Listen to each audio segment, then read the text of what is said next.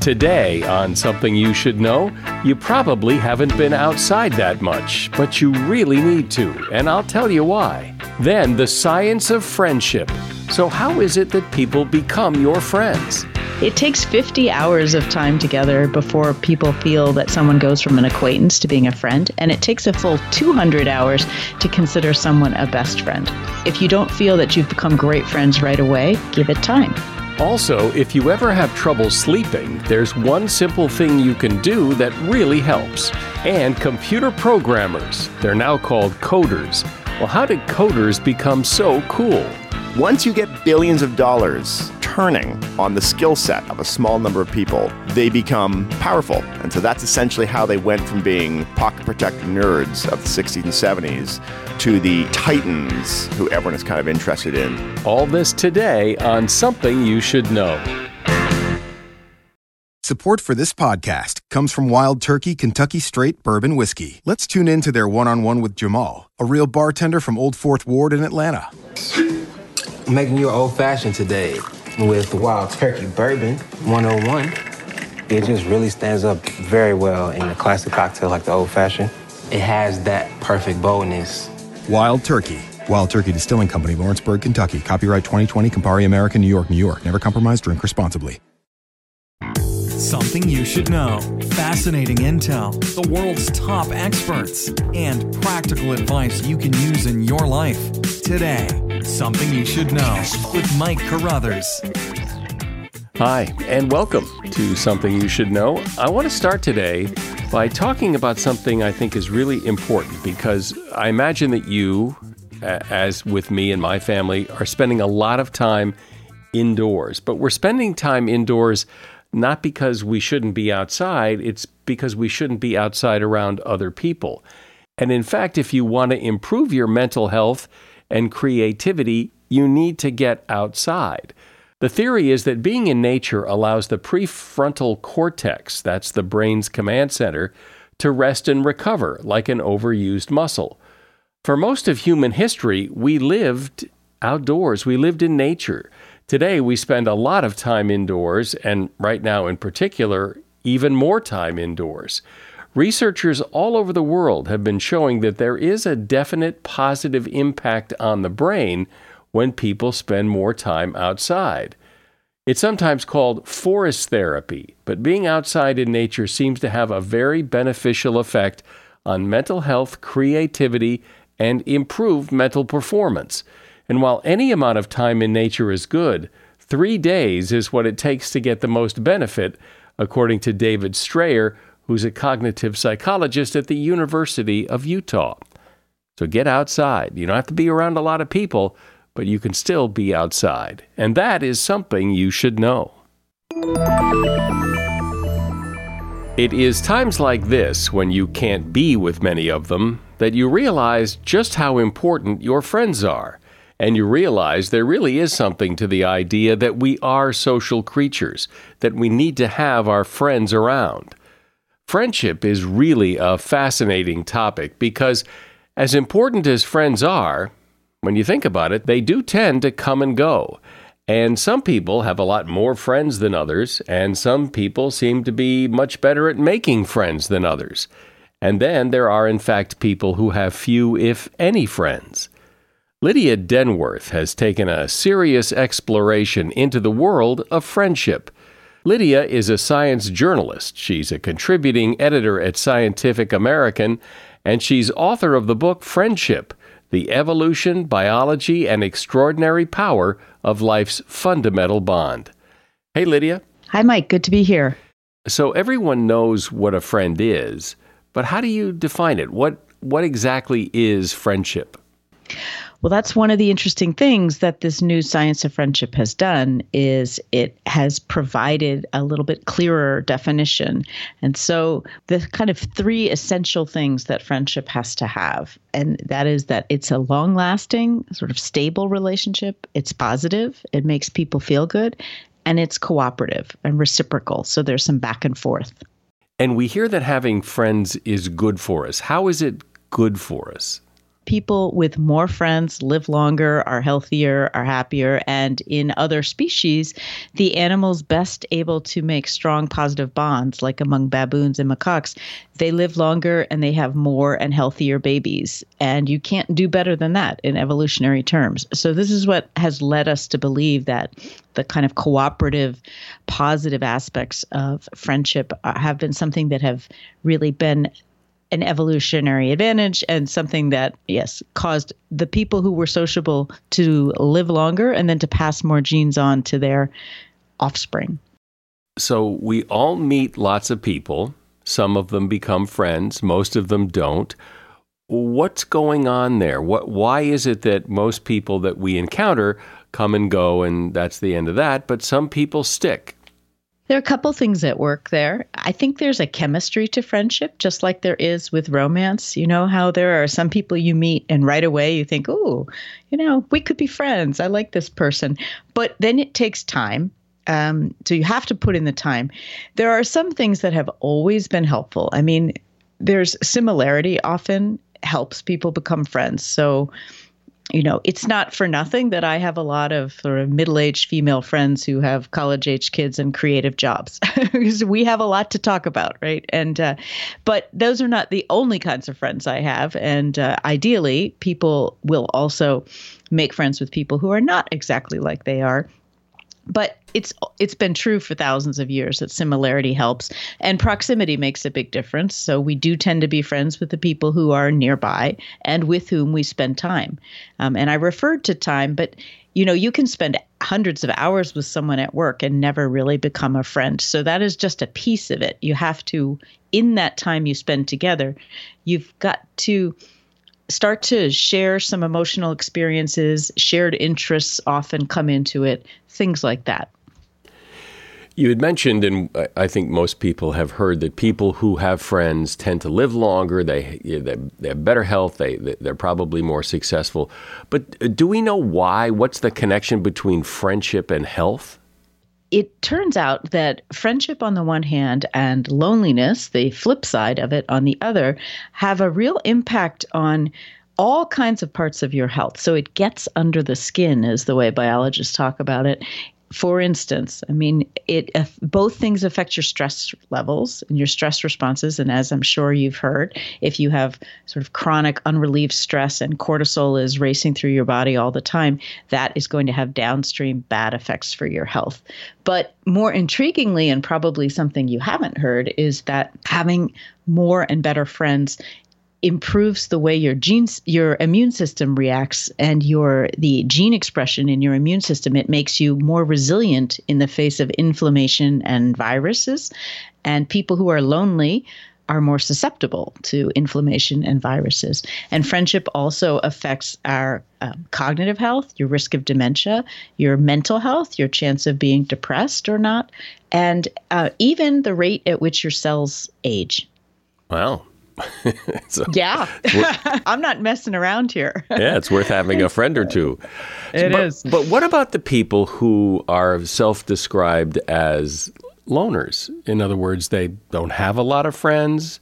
They maybe never get married. They live a fairly isolated life because that's their preference. So, are they doomed to have poorer health and less longevity? Or are they just fine because that's the way they like it?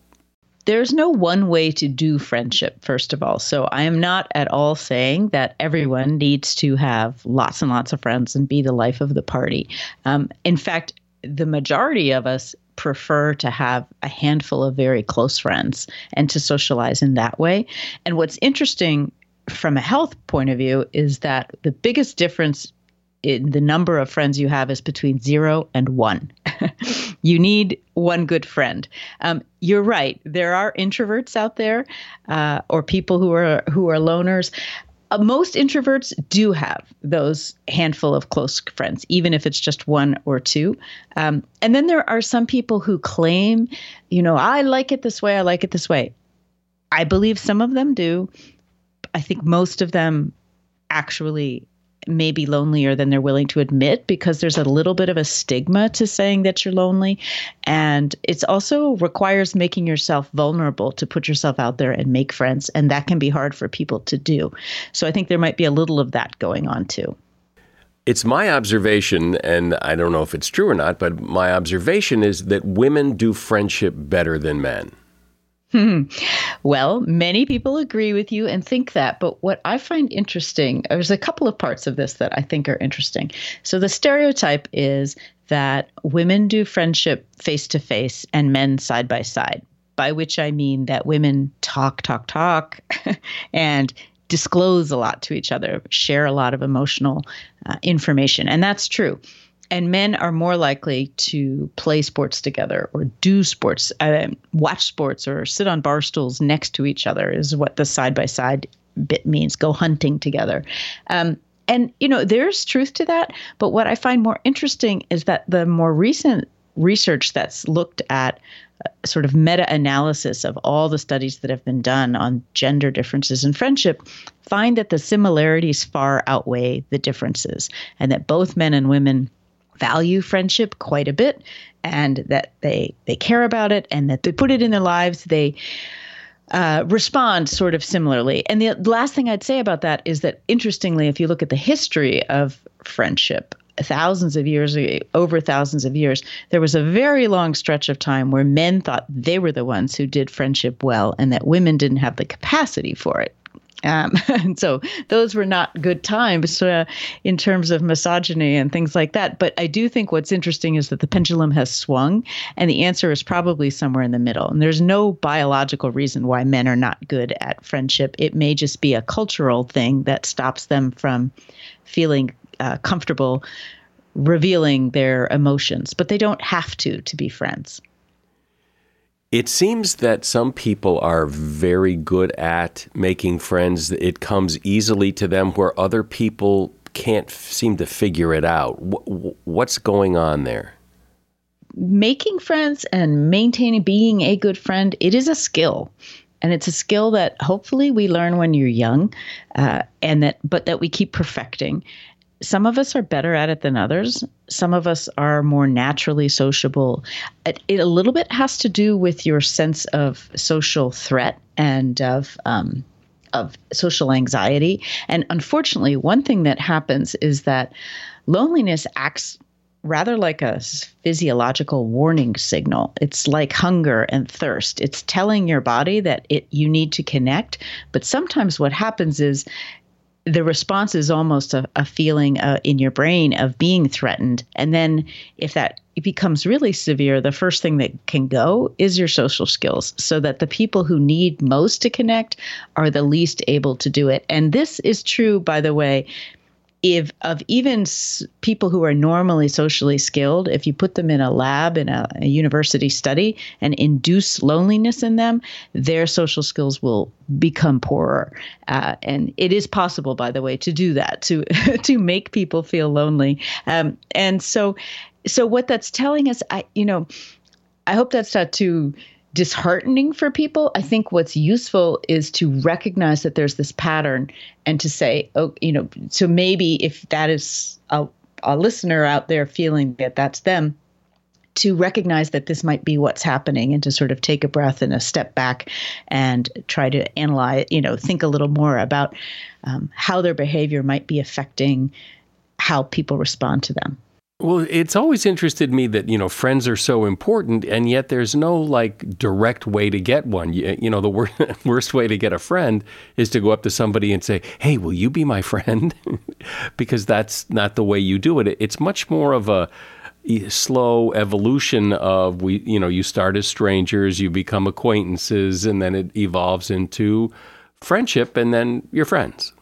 Well, yes and no. So I actually have come to believe that there are some there are some basics to being a good friend that have to do with the definition of friendship that we talked about at the beginning. So if a friend is somebody who is a long-lasting relate it's a long-lasting relationship a positive one and a cooperative one what that translates to in terms of how people can be good friends is to be reliable to be positive and to be helpful and so often we maybe do some pieces of that, but not all of it. You know, you can think about when was last time I did something to make my, my friend feel good? Did I say something nice?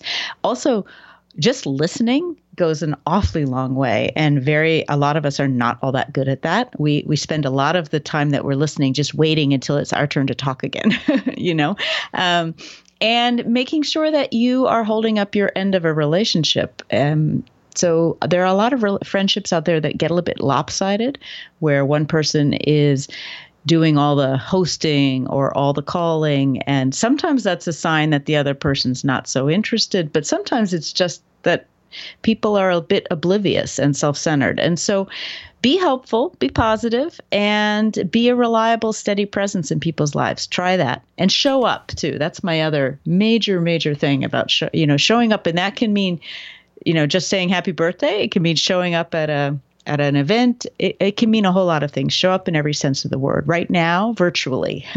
yeah. We're talking about friendship and the importance of friends in your life. My guest is Lydia Denworth. She's author of the book Friendship The Evolution, Biology, and Extraordinary Power of Life's Fundamental Bond. You know, distracted driving is a serious problem on our roadways, leading to the deaths of thousands of people and injuries in the hundreds of thousands each year. When you take your eyes and your focus off the road, even for a second, it can be deadly. Not just for you, but for other drivers, as well as pedestrians and bicyclists. Sadly, many Americans use their cell phones while driving, whether it's texting, checking emails, scrolling media feeds, or any other form of distraction, drivers are putting themselves and others around them at great risk. It's important to know that 48 states ban texting and driving. Also, 21 states prohibit all drivers from using cell phones while driving. Distracted drivers are not only putting people at risk, they're also breaking the law. Look, it's dangerous to use your cell phone behind the wheel. That's why law enforcement officers write tickets and enforce hands free and anti texting and driving laws. When you're driving, put down your phone, keep your hands on the wheel, your eyes on the road, and your mind on the task of driving. Remember, you drive, you text, you pay. Brought to you by NHTSA. Support for this podcast comes from Pluto TV. Need an escape? Drop into Pluto TV for a world of free TV. Stream hundreds of channels and thousands of movies and shows all for free. Yeah, free. No subscriptions, no fees. Binge on 24 7 channels of Narcos, CSI, Star Trek, and everything from hit movies to the latest news, comedy, live sports, and more. Download the free Pluto TV app for Android, iPhone, Roku, or Fire TV and start watching now. Pluto TV. Drop in. Watch free. So, Lydia, doesn't it seem that friendship comes a lot easier when you're a child than when you're an adult? When you're a kid, you're at school, you, you're surrounded by a bunch of other kids. You kind of need to forge relationships, and, and so friends become friends. When you're an adult, it, just, it just seems harder. A couple of things are happening there. One is, um, or there are a couple of interesting things I think about how we look at this across the lifespan. So, children and and college age students as well. I mean, you are never in your life going to be surrounded by as many people the same age as you with whom you have a lot of time together to sort of build bonds. And that really helps people to become friends. And friendship is a critical part of development for young children and adolescents. And adolescent, the adolescent brain is just primed to be social. That's why they're so obsessed with being with their friends all the time. And one thing I think parents could do differently is is to recognize though that friendship is a skill and it's something that kids can get better at and they don't just automatically come into the world knowing how to do it. And you know, we often are delivering messages about achievement to kids, but never really explicitly or rarely talking about what it is to be a good friend, how to think about that. I mean, maybe we insert our we try sometimes to insert ourselves in their social lives and they don't like it very much. And so I'm not really talking about that. I'm just saying that having that conversation about what it means to be a good friend would be doing your children a very good service because, as we established with the health, um, if you are someone who can have good friends through your life, you will be you will live longer and be healthier and happier because of it. But what happens in adulthood is that you know we get busier we have less time and i think that we often expect it to be as as to feel as effortless as it felt when we were kids. And of course it's not as you say. Um, you do have to put in the effort but and you have to be motivated and you have to be willing to make yourself vulnerable. If let's say you move to a new city and you're trying to meet people you've got to get out there. And um, and a lot of adults find that hard to do.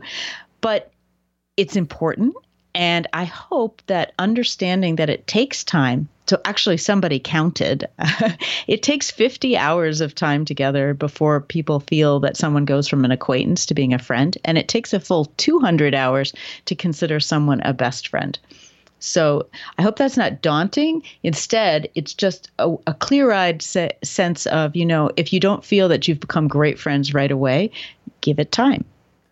Well, but it also seems that uh, once you're an adult, it's harder to make friends because the people you try to make friends with, well, they've already got their friends. So yeah. to, to break into that circle is a lot harder than when you're a kid and we're all kind of at the same level and it's kind of a level playing field this is true and you know it I, what i hope is that if people are finding that that they should they they'll have to look elsewhere i guess is part of what happens but there are i guarantee because i hear from many of them there are adults all over the country and the world looking to make friends um, and so if if the people you come across have a tight little group and don't have time or space for new people, then um, go looking elsewhere. Go, you know, if you are into hiking, for instance, go join a hiking club. If you, I, I did an interview with in uh, with some people in Las Vegas,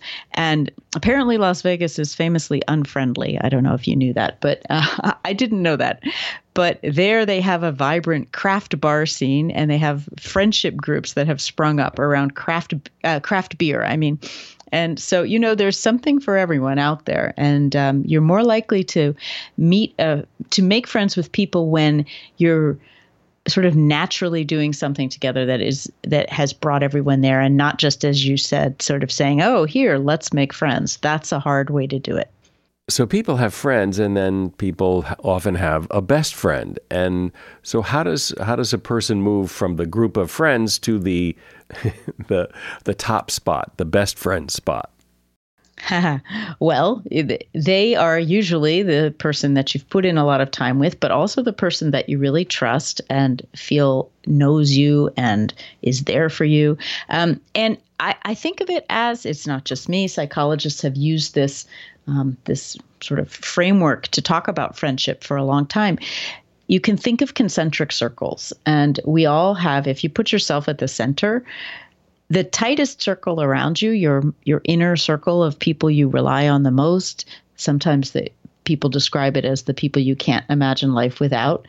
Most of us have only about an average of four people in that circle, and they're divided and they're split among family and friends. How much depends on the person. So, somebody with a whole lot of siblings that they're very close to, and you know, um, might have all family in there, and someone who has very little family will have all friends. Um, and then we have these concentric circles moving out, with maybe the next one is 10 to 15 people that are the first people you would invite to your birthday party. And, and it goes out from there with extended family and colleagues and neighbors.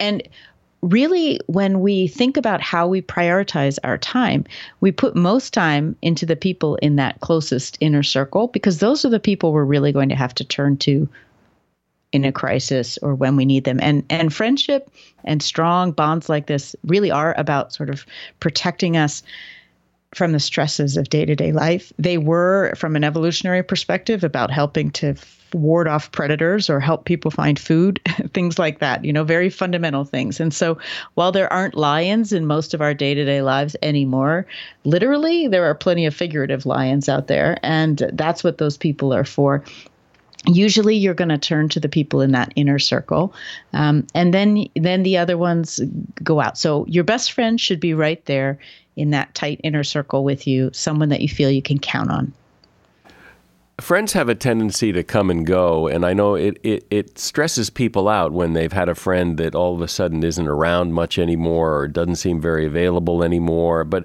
but it also seems pretty natural too that that people come in and out of our lives.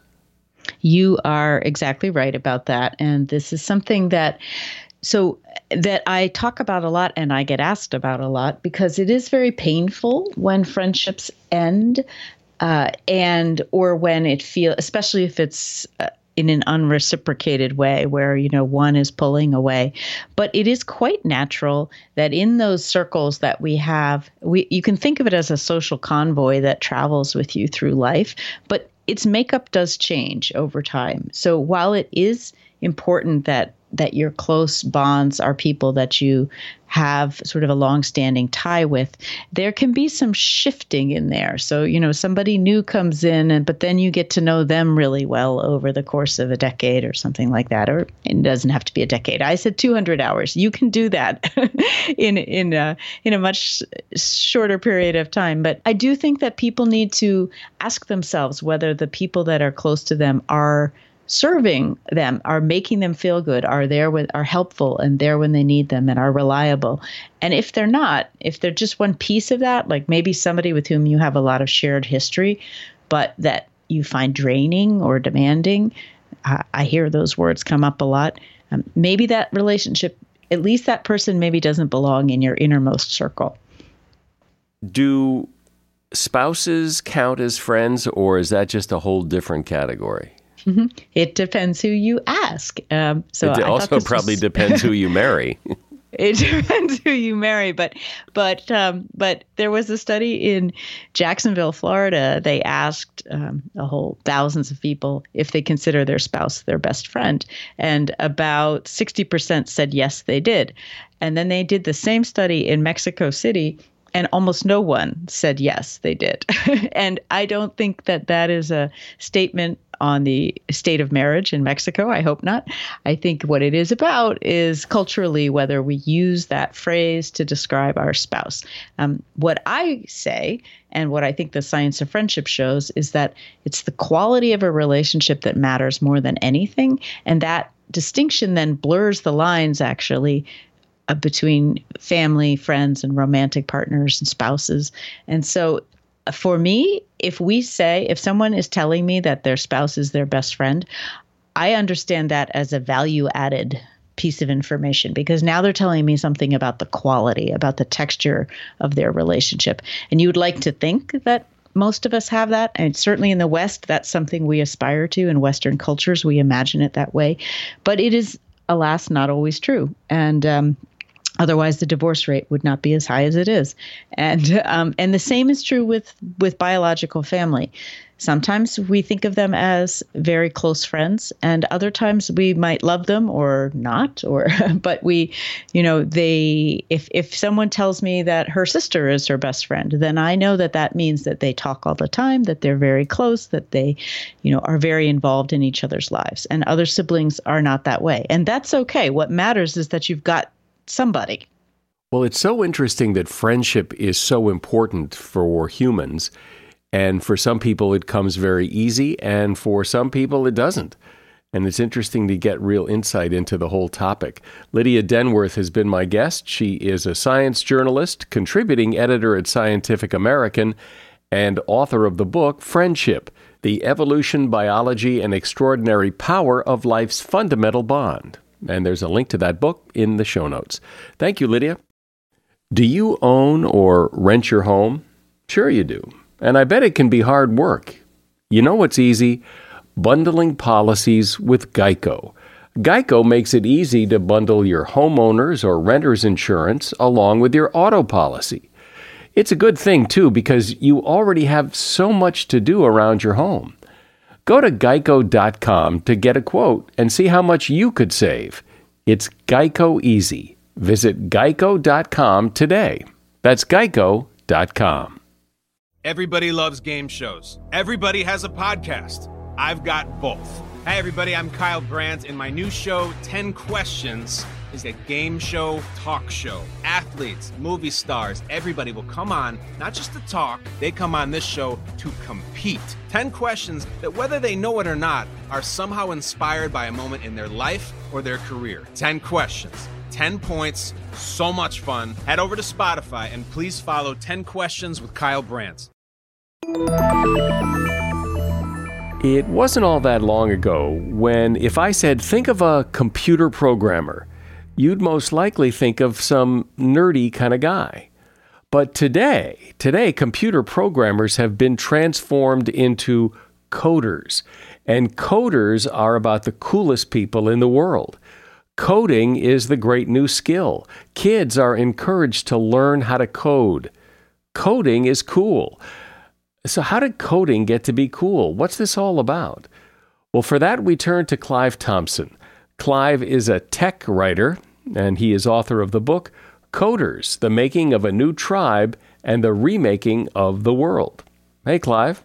Yeah, it's good to be here. So, how is it that, that computer programming became coding, and how did it become cool? How did it become the cool thing to do?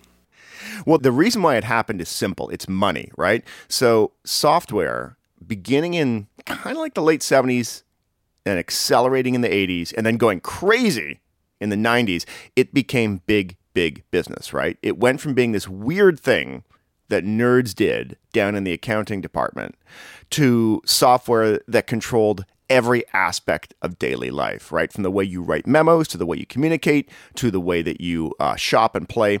And once you get billions of dollars, you know, turning on the skill set of a small number of people, they become powerful. And so that's essentially how they went from being the sort of, you know, pocket protector nerds of the 60s and 70s to the, you know, titans who everyone is kind of interested in in our current world. And what does it mean to be a coder? What because yeah. a coder does what? He sits down and does what? Yeah, what do they do? That's a great it's a great question because it's it's such a mystery to people, right? Like we sort of know how cars are made and how planes are made and how open heart surgery works, but if you ask people how software is made, it's just a big empty box. Basically, what computer code is is um, a lot of it is actually sitting and thinking right? Like it's actually not you get the you see these movies where like a coder is just typing frantically and code's pouring out of them. Not even remotely what coding is like. Um, coding is a lot of thinking about okay how do i take this thing i want to do? You know say i want to have a little app that's going to check your google calendar every day and set up a bunch of text alerts it's going to text you 10 minutes before everything right? Little app okay? You have to break that down into tiny little steps, like every little possible step. It's like it's like cooking, you know, it's like uh, cooking scrambled eggs, except you have to explain how to open the drawer to get the, the spoon out, right? You know, you have to break it down into these little steps, and then you have to write each step as a piece of code, as a little instruction set to the computer. And so a lot of coding is this thinking. It's sitting there thinking. Then you're writing a little bit of code to get that, like you're just trying one of those steps. Like you're not doing the whole thing, one little step. And then you test it and it doesn't work. It never works the first time. Like it always code always is broken. You screwed something up. You screwed up a comma, and then you then you're then you're trying to figure out what did you do wrong, and you finally get that right, and you're slowly assembling this thing, like constantly making mistakes until finally the whole thing works. That's basically what computer programming is. It sounds very detaily and and frankly boring. well, here's the thing. I've done enough of it to tell you that you are absolutely right on the first count, but wrong on the second count. So it is super detail oriented. In fact, every programmer I know, you, you can sort of tell their psychology because they are super like specific about details. Like they're often incredibly precise in the way they speak, and they expect you to be incredibly precise. And if you're not incredibly precise, they get pissed off, right? So they're very, very detail oriented. Um, but it, I actually don't think it's boring at all. I'll tell you. In fact, there's something, it's like solving puzzles. It attracts people who love, like, you know, crosswords or chess or any type of puzzle because it's like, well, oh, wow, this isn't working, but I know I could get it to work. And so that moment when you finally click it together and, and, and the machine is doing exactly what you want, it has this Promethean feel to it like you've just brought life into the world. And there are a few charges like that. I mean, I'm a writer and I enjoy writing. Uh, but there is never that charge I get when I'm writing a little piece of software and suddenly it's doing what I wanted and this machine has come to life and it will do my bidding until you know the sun explodes or the electricity roll you know you know sort of rolls up. It, it's a wonderful feeling. So so I actually find yes, it is incredibly finicky. It's incredibly frustrating, but the charge of success is like nothing I've ex- ever experienced. Lately, it seems there has been a real push to get kids to learn coding, that it's being offered in schools, it's being offered in outside schools. We've had advertisers on here uh, offering to help kids learn to code. Is it because coding is becoming just such part of everything that, that everybody needs to learn it?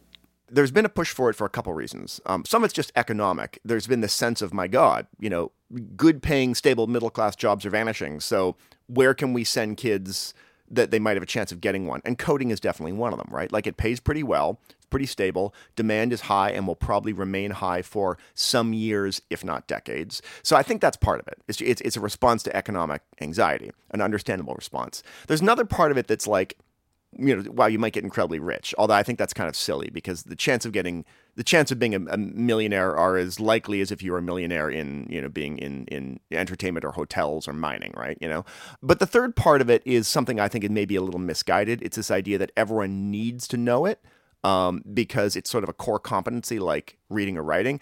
I don't think that's true. I think you can get through life fine not knowing how coding works. I think it is actually interesting to know a little bit of coding and I'll explain why, which is that, you know, you know, I, am I'm, I'm, a, I'm a journalist. I'm not going to become a full time coder. But in the process of writing this book, I taught myself just enough coding that I can do these little things that help me out in my job. I can, like, when I discover I'm doing something repetitive or boring or doing the same thing every week, I can write a little script that will do that automatically for me. And I slowly outsource all this boring work. And I, I sort of give myself these superpowers as a journalist, right? Like I'm not stopping being a journalist, but I know just enough coding to suddenly punch way above my weight class. And I actually think that that is really the reason to learn a little bit of coding. I'll, I'll, give you a great example. If there's a piece of data that I want to monitor, like uh, here's a simple little one. I wanted to know the stats on the sales of my book, right? I want to keep keep an eye on that. And so you could go and refresh your Amazon page every day and check it out, or you could write a little script that logs in every day, grabs that page, pulls out exactly the sales information, formats it as a text message, and sends it to me. And I did that you know or if i want to be alerted when something is changing online you know if i'm if i'm writing a story and like eh, is, is, that website going to change i can write a little script that looks for that change and alerts me uh, i can i can also i've written tools for like cleaning up uh, text. Like I, I'm a, I often go to YouTube and I want to get the transcript of something.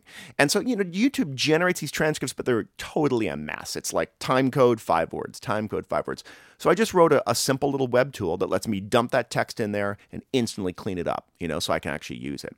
So I sort of, I write all these little tools that just save me time and let me operate more efficiently and be a better journalist. That, that, that's, that. and I see that you could do that if you're an accountant. You could do that if you were a nurse. You could do that if you were in hospitality.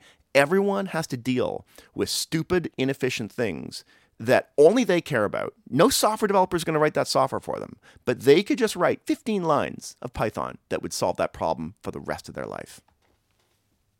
Are there superstars in coding? I mean, are, are some people like so amazing at it, like champion athletes, or is coding coding? That's a, that's a really good question because there is in coding this idea of the 10x coder, the person who is 10 times better than the average coder. And some venture capitalists told me it's more like a thousand X, that there are people who are so productive that they are like a thousand times better. I would say that it is it is partly true, yes. I definitely have met coders who are so good at their particular type of they might not be good at all forms of coding, but in their in their wheelhouse, they have tilted the world on its axis by being very productive. One example, Bram Cohen. Uh, young guy, met him back in the late 90s, early aughts. He wrote BitTorrent, he single handedly wrote the protocol that everyone uses to trade massive, like four gig files online. NASA uses it, accounting firms use it, everyone uses it. Uh, and he did that all himself in a room, right? So he is like, yeah, that's probably like 1,000, 1 million X, right? So there definitely are people who seem to really rise above through some combination of just predisposition, they're good at it. They got their 10,000 hours in early. You know, they, they worked really hard at it, uh, and they're relentlessly curious about it. Um, I think the mythology gets overblown. You get a lot of people saying, "Hey, I'm a big 10xer," and you know they're, they're not at all. They're just boasting about it. You know, they're, they're just blowhards like in, in any field. Um, but there definitely are people that are that are, you know, really do stand above the pack, and I think coders coders all know and respect those folks. What does code look like? What is the language? What is it your code? What's the code? Yeah, yeah, yeah, yeah. What does a piece of code look like? Well, I'll give you an example. So one of the simplest pieces of code that any programmer does when they're trying to learn a new language is called the hello world statement. And all you're doing is you're telling the computer to print something on screen to show that it is alive and obeying your commands. And so, one example of that, say in the language Python, which is a nice, fairly simple language, good one for beginners, that you could this would be a single line of code. Um, print, that's all in lowercase, space, and then in brackets, in round brackets, you would put in quotes hello world or hello Clive or something. So print space in brackets in quotes hello Clive. And when you run that, the computer just says hello world or hello Clive. You are telling it to print to the screen that string that piece of text that's inside the quotes. And so all code just looks like that. It's just a little command that is specific to the language, like that print. Why print? Well, that's a way that that's one of the that's one of the words in the language that is the Python language. And to, so to learn to code, you have to learn all those little commands that Python lets you do. For example, another one might be um, what they call an if statement. Say I'm I'm wondering uh, I'm going to do something if uh, this number that comes in is, is 10,000. Say I'm waiting to see if someone transmits more than $10,000 into my bank account. I could go, you know, if and then I would say whatever that whatever the variable of information is, I could call it money in is greater than that greater than sign that you remember from you know from you know from from high school is greater than 10,000. And that's an if statement. And it's basically saying so if the computer sees this happening, then do the next thing. And that's essentially all that code is. It's just a lot of strung together little commands like that. And when you learn to program in a language, you basically study and absorb all those different little commands that are that are available and how to sort of, you know, string them together into a set of instructions for a computer. It, most people, I imagine, learn it little by little. Uh, that you you, you don't learn it yeah. and then go do it. You do it as and learn it as you do it. Exactly, exactly. In fact, one of the things that's funny about calling it a computer language is that it's a little similar to learning like French or Spanish or Chinese, which is to say, you don't sit down with a book and study French for a month and then walk out the door and you can, hey, I can speak French. No, you sort of learn, you know, how do you say hello? You know, how do you say goodbye? How do you count? And you practice that stuff. And then and then you try and do it with a French speaker to see if, you know, are they are they understanding this? Am I understanding them? And you slowly ratchet and practice and and the things that you've done a bunch you get good at. And the things that are then you try and learn some new things and you're bad at them and then you eventually absorb them. And so it really is like your classic 10,000 hour thing. You start practicing and you can do very little at first, but the more and more you do it, the more you start to you start to think in the language of Python, of JavaScript, of C++, of whatever whatever programming language it is you're learning. You start to think in that way, the same way that like if you're learning French, at first it's very foreign, but eventually you're sort of almost formatting thoughts in your head in French or in Spanish or in Chinese. So is there or will there ever be a code to write code? In other words, will it ever write itself because you've created a code that tells you how to create code? This is this is a great anxiety. Uh, uh it's a great question because this has been a long anxiety for computer programmers because they, they've you know they know that their main trick, their main benefit to the world is taking something that's tedious and doing it automatically for people, right? You know, like we will write this little thing that will make it possible to do this piece of work for you, you human, over and over again. And so they they know that, well, you know, if if we're good at taking you know fiddly things and automating them, well, programming is a fiddly thing. So wouldn't it be possible to automate that? You know, so that instead of writing the program, you could just say to the computer, all right, um, if a transfer of more than ten thousand dollars comes into my uh, into my account, um, alert accounts received with a text message and put that information in this spreadsheet and add it to this um, this word document, right? You know, and uh, so the truth is actually that is indeed happening a little bit. Like you're seeing more and more of these tools that automate things that used to require a lot of programming. You know, one good example of that, here's a simple one that I think most people listening would know is um, say you want to start a blog or, or, you know today well you would just go to a place like medium or wordpress and you would set it up and they would say you know type what you want in this box and then you hit you know publish and there it's online um, that effectively is a machine that's writing computer code for you it is writing a whole pile of html the, the computer language of the web so that you don't have to. All you have to worry about is the words. But when you push that button, you're initiating an automatic software generation machine. And so a lot of there's been more and more creation of this stuff. It's actually called the no code movement. And the idea is to create tools that let the average person say, I want if this happens, do this, if this happens, do that, do that, and make it so. And the software will essentially create be created for you. Um, so yes, this is happening. It's going to continue to happen. It's going to give more and more of these programming superpowers to people who don't have to worry about learning the language. Um, but it's also true. It's also true that you're still going to need people to learn how to program to you know if only to create those interesting new tools like there will always be something beyond the ambit of what we can do that will require someone to do some sort of programming so so i think that those superpowers will increase to more people that don't know coding but there will still be a lot of need for people that want to buckle down and want to learn it well, I must say, you made it sound more interesting than I thought it was going to be. And when you listen to you talk about it, I mean, coding is really the language of how so many things and how so much of our society works. It's probably good to understand it a bit better. Clive Thompson has been my guest. Clive is a tech writer, and his book is called Coders The Making of a New Tribe and the Remaking of the World. There's a link to the book at Amazon in the show notes. Thank you, Clive. Thanks for being here. If you're having trouble sleeping and you would like a deeper, longer night's sleep tonight, take a walk today. Researchers at the University of Arizona say those of us who walk every day sleep much better at night. Try for at least the equivalent of six city blocks. That's three blocks out and three blocks back. That six block distance could add 15 to 60 minutes to your deep sleep cycle. Walking reduces stress and will lessen any anxiety or restlessness that prevent you from getting to or staying in that valuable deep sleep state. If walking is not your thing, any exercise will do. Exercise is one of the best ways to improve sleep quality. On average, it reduces the time it takes to get to sleep by 12 minutes, and it increases total sleep time by 42 minutes. And that is something you should know. I know there are a lot of podcasts to listen to. I appreciate you taking time to listen to this one, and I hope you'll share it with your friends. I'm Mike Carruthers. Thanks for listening today to Something You Should Know.